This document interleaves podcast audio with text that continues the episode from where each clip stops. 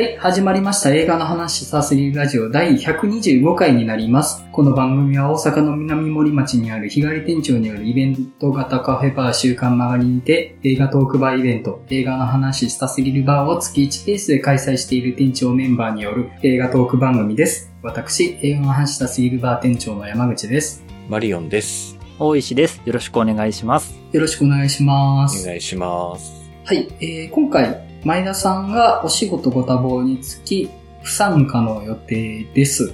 なんで、この3人で収録していけたらと思うんですけども、では、近況の話伺っていこうかと思います。マリオンさん、近況いかがされてました？そうですね。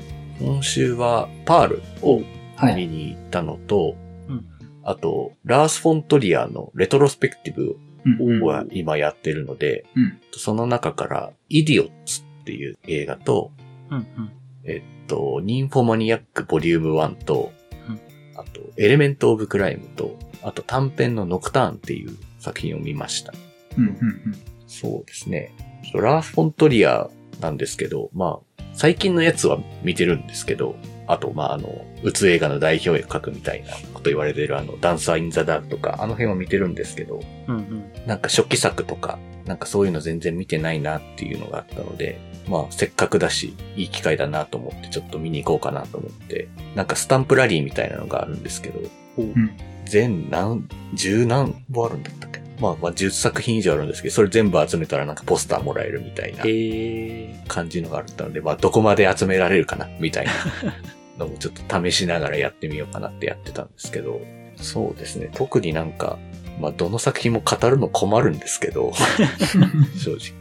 なんやねんこれみたいな話にはなるんですけど、まあ、イディオッツとか本当になんか、いたたまれないことをあえてなんか、人に振る舞って、挑発して見せるみたいなのって、ああ、この人よくやる手口だよな、みたいな感じとかめっちゃしましたし、ー。うんうん。もうニンフォマニアックとかも、まあ一回見たことあったんですけど、なんかディレクターズカット完全版とかいうらしくて、うんうん。なんか30分ぐらい長いらしくて、まあじゃあ見ようかみたいな感じで見たんですけど、もうなんか、ちょっとね、もう変な映画すぎて笑っちゃうみたいなところがやっぱあって、画面に大写しにいろんななんか数字が出てきたりとか、やたらとなんか性欲をなんか理論的に分解しようとする変なおじさんとの変な話が続くみたいな話なんですけど、うん。まあもう噛み合ってんのか噛み合ってないのかよくわからんけどなんかいいやみたいな感じになってて、なんかもう、まあ、ボリューム1だけで喋るのは無理だって感じはするんですけど、まあなんか性欲の話こんなドストレートにやってくる映画ってなかなかそんなないなと思って、うん、もうなんか対局ですよね。ある意味窓辺にての対局みたいあな。あ、なるほど。そうそう。こっち性欲しかないぞみたいな感じですけど、まあまあ。あと、エレメント・オブ・クライムは本当にちょっと話の筋はわかるけど、いまいち何が言いたいのかわかんないけど、映像だけはとにかくなんか綺麗ですげえみたいな、もう本当ラース・フォントリアに振り回されてた土日だなって感じでしたね。はい。うん。何一つ僕が今喋った映画のこと何の映画かさっぱりわからんみたいなことだと思うんですけど、うんまあそういう映画なので、皆さん、あの、見てください、みたいな。はい。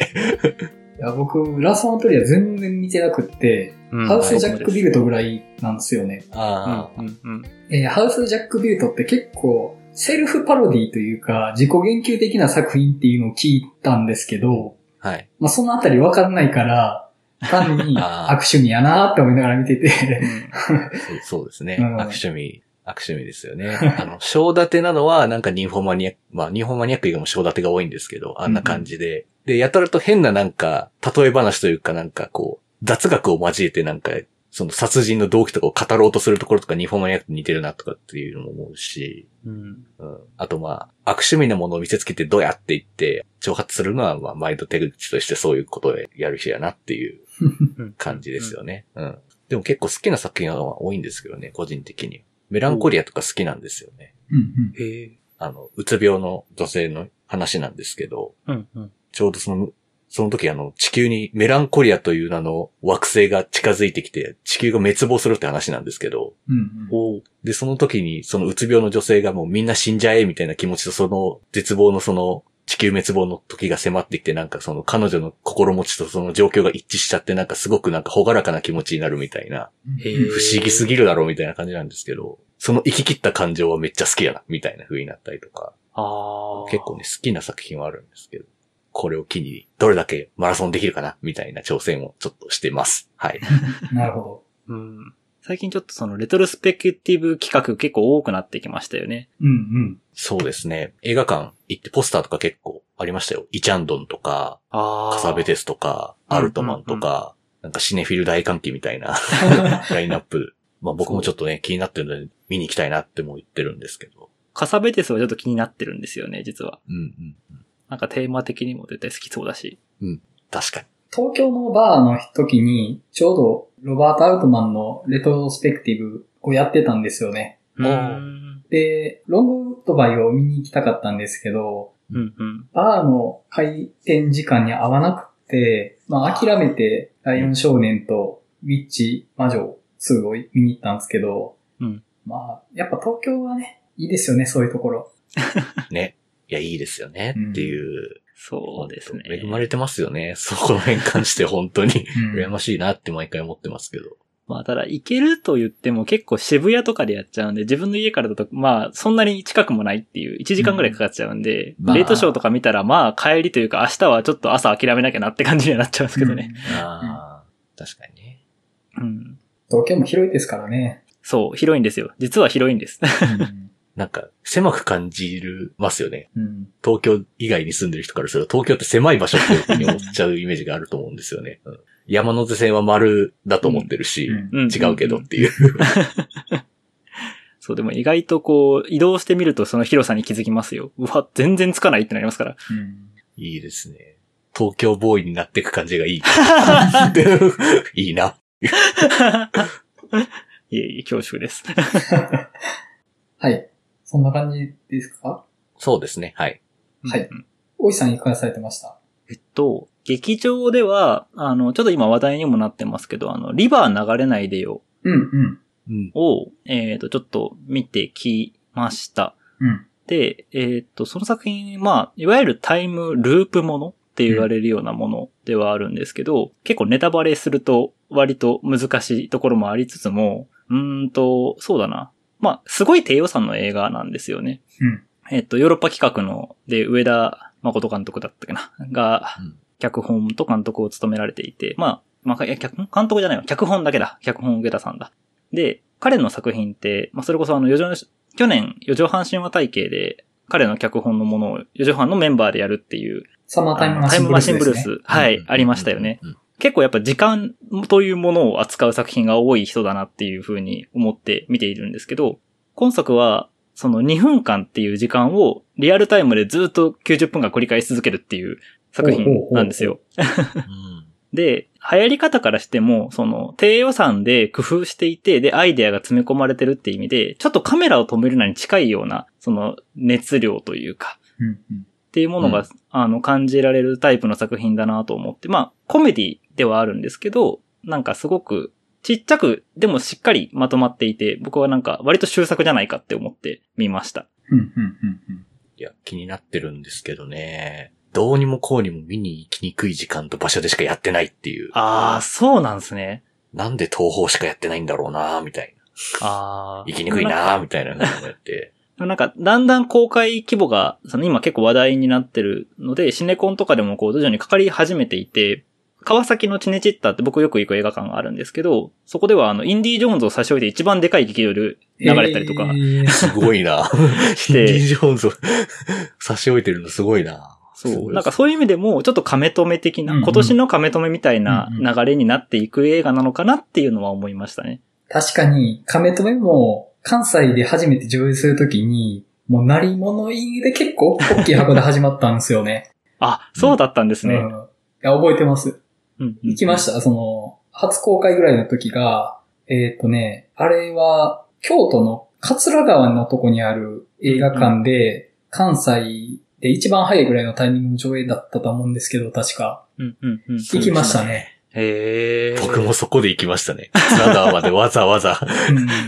それ以来行ったことないですもん、その映画館。あそこはなかなか行かないと思います。大阪と確かか神戸の方に行ったら。ううんん。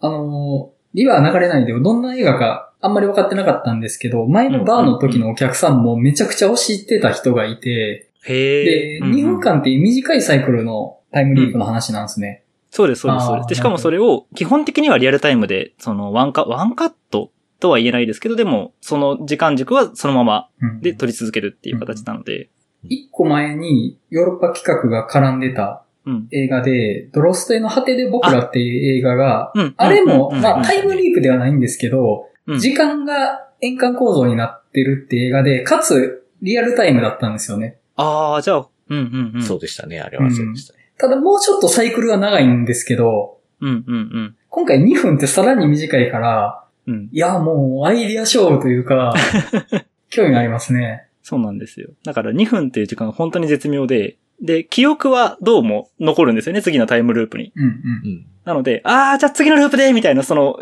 ちょうどいいキレ感みたいなのも含めて、その、コメディとしてよくできてるなっていう。うんうん。いやーなるほど。面白そうですね。うんで、劇場ではそれを見てて、で、あと、ちょっと配信なんですけど、あの、ニモーナっていうアニメーション映画をああ、話題です見まして、ね。はいはいそう。で、これ僕も話題になってて、なんかすごいやたらツイッターで映画のファンの方々がよくつぶやかれてるなと思って、あんまり期待せずに見始めたんですけど、めちゃくちゃ面白いです。で、その舞台は、あのー中世ヨーロッパの騎士道があるブレードランナーみたいな世界観。うん 世界観なんですね。そう。で、その世界観の中で、まあ、モンスターというか怪物と呼ばれているニモーナという少女と、大殺しの濡れ衣を着せられたバリスターという、まあ男性が、もうバディとして、その、真の陰謀の大元を探していくみたいなお話なんですけど、うんうん。エンタメ性と社会批評性のマッチが凄まじいんですよ。うんううん。ん。まずエンタメ性の面で言えば、ニモーナっていうのが、まあ、いろんなものに変身ができる。うん変幻自体にこう形を変えられるキャラクターなんですね。なので、突然ピンク色のサイになったり、クジラになったり、あるいはハリネズミになったりっていうのを、本当にアクションをしながら、そのアクションの中で一瞬で変わっていく。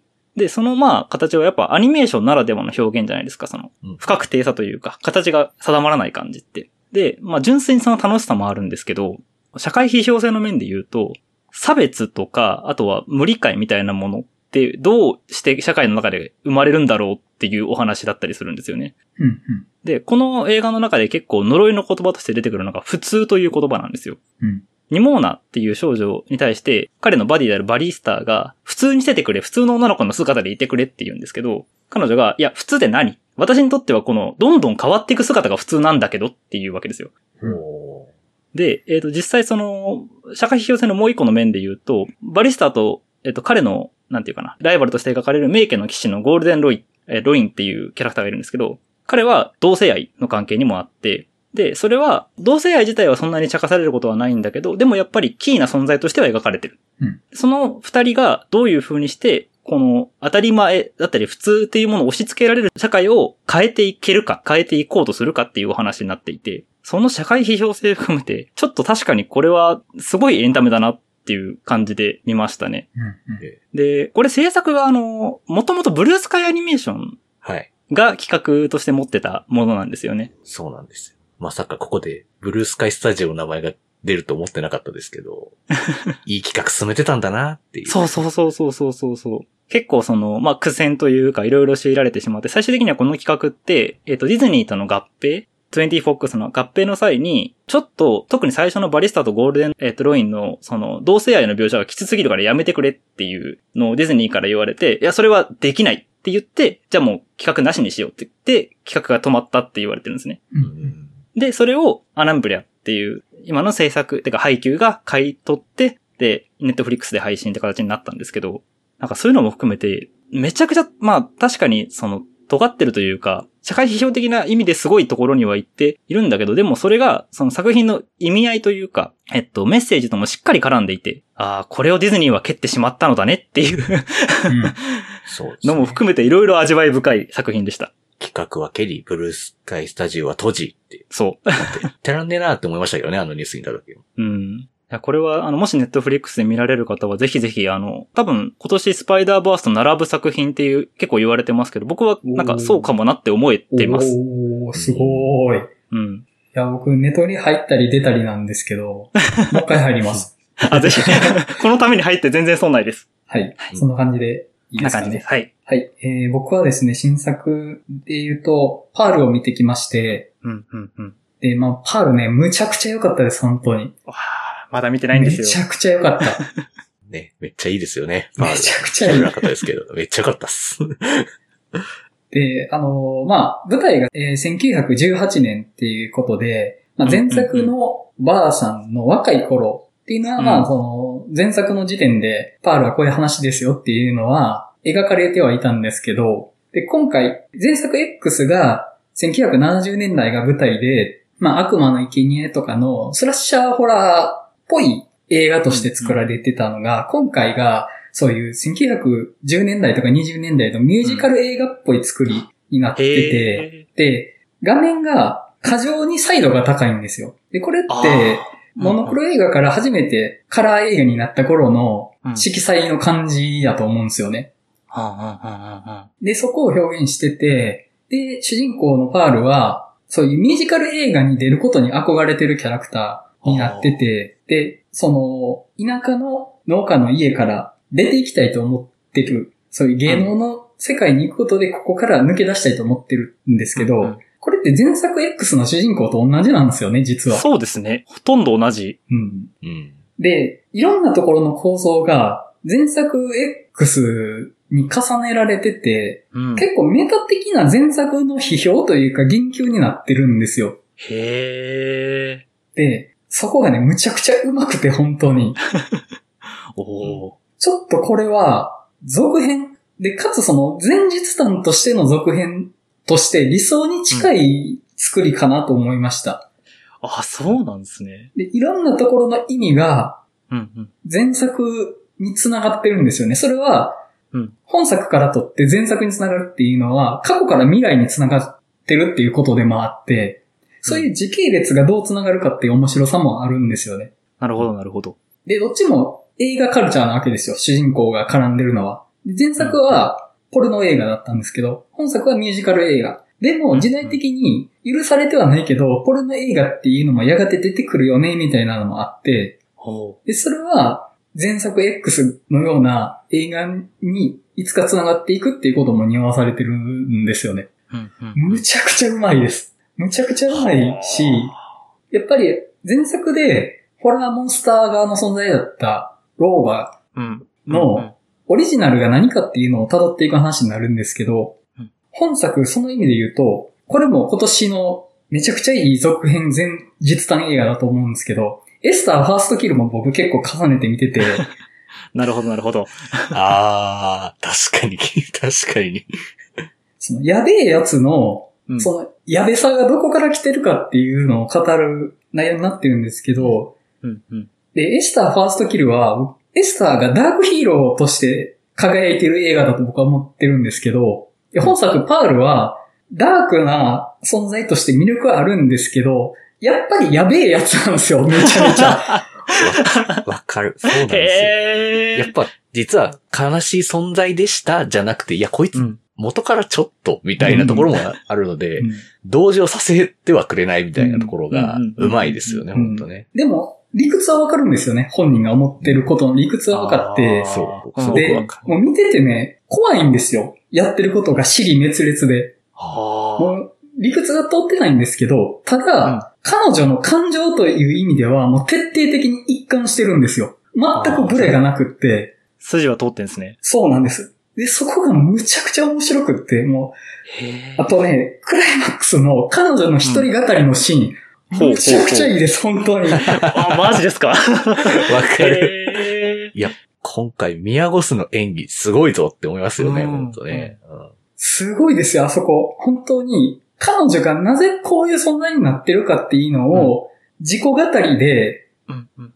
観客は解説されることで理解していくんですけど、同時にうん、どんどん彼女は理解できない存在になっていくんですよね、その語りの中で。あー理解すると同時に理解できなくなっていくんですよ。なんか、ちょっとあの、こちらアミコの小説読んだ時の山口さんの感想にも近い感じがしますね。あー、その、いや、えっ、と、ちょっと違って、ちょっと違うそ矛盾したものが同時並行で、その場に存在し続けるんですよ。ほうほうほうほうほう。で、その緊張感がやばくて、めちゃめちゃ怖くて、怖すぎて僕、劇場で笑っちゃいました、本当に。怖すぎて。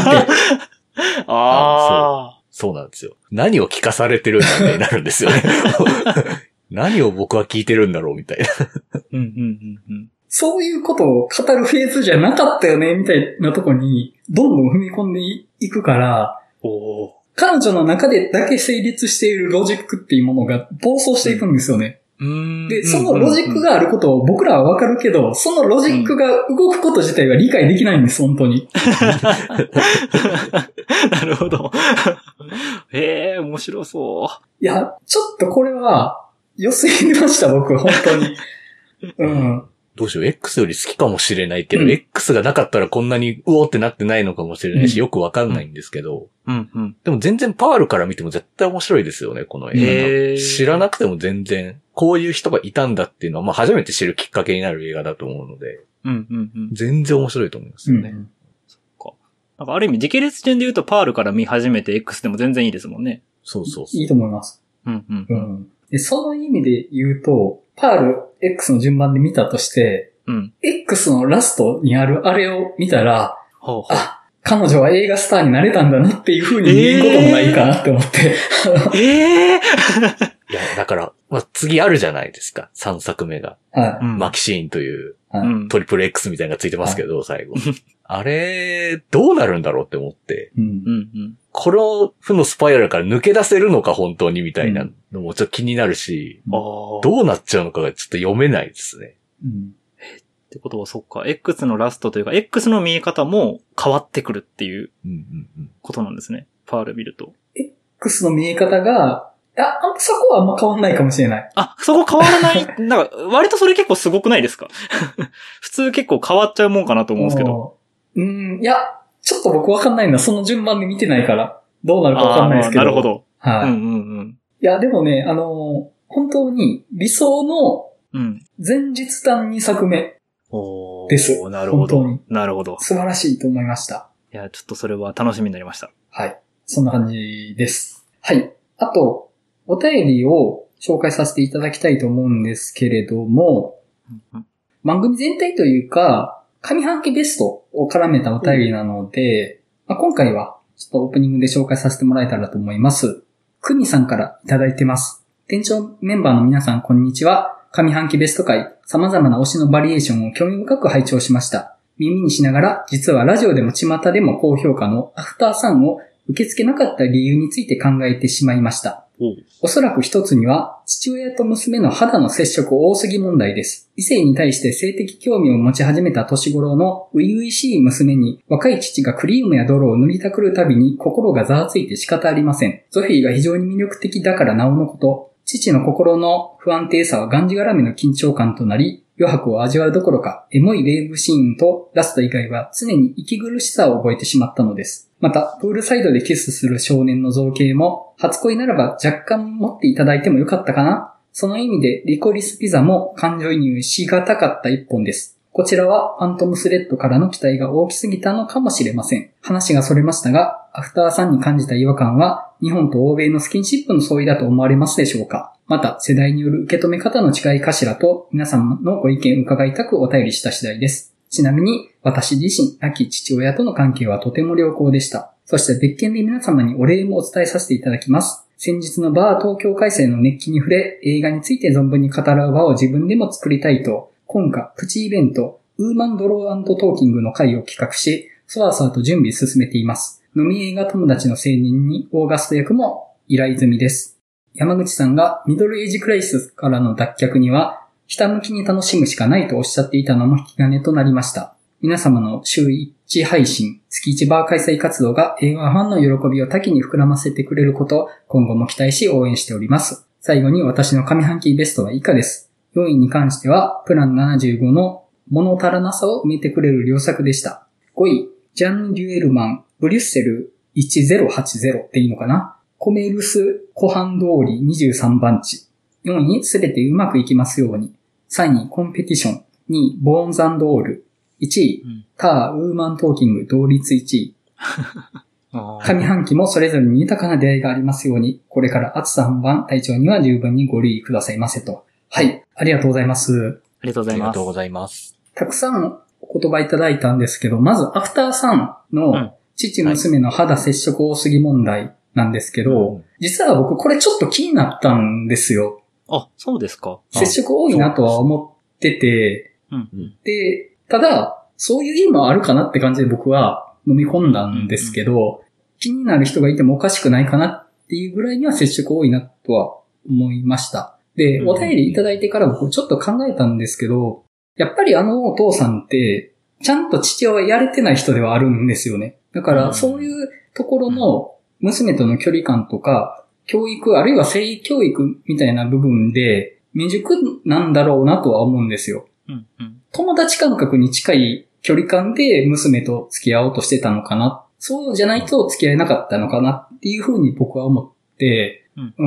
ん。まあなんか、彼の大人になれなさの表現の一つとして捉えられるのかなとは思ったんですけど、うん。う。うんん。途中、そのお兄さんと間違えられるようなシーンもありましたけど、うん。なんかあれって多分若さだけじゃなくて、二人の間にある関係性含めてだと思うんですよね。うん。まあ、父性と娘性みたいなものではない関係性にやっぱり他者から見て見えてしまうっていうところもや、あの、映画の中でも描かれていたので、うん。なんていうか、そう感じる、その違和感を感じることはなんか、そうかもなって思うとこもちょっとありますね。うん。意図的なんだろうなと。うんやっぱりあの、父親のロールを果たせてないっていうのはうん明確に描写されてたかなっていうので、その意味だと僕が一番気になったというか、おいてめえと思ったのは、娘のカラオケを助けに行かないとこですね。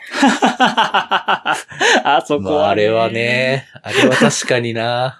よ、ダメだなって。うん あれ、は、いやもう、お前の下手な歌に巻き込まないでくれよっていうのは、やっぱり友達感覚というか、あそこで見捨てるのは、やっぱりちょっと親としては、ひどいですよ、やっぱり。うん まあ、でもね、いや、うん。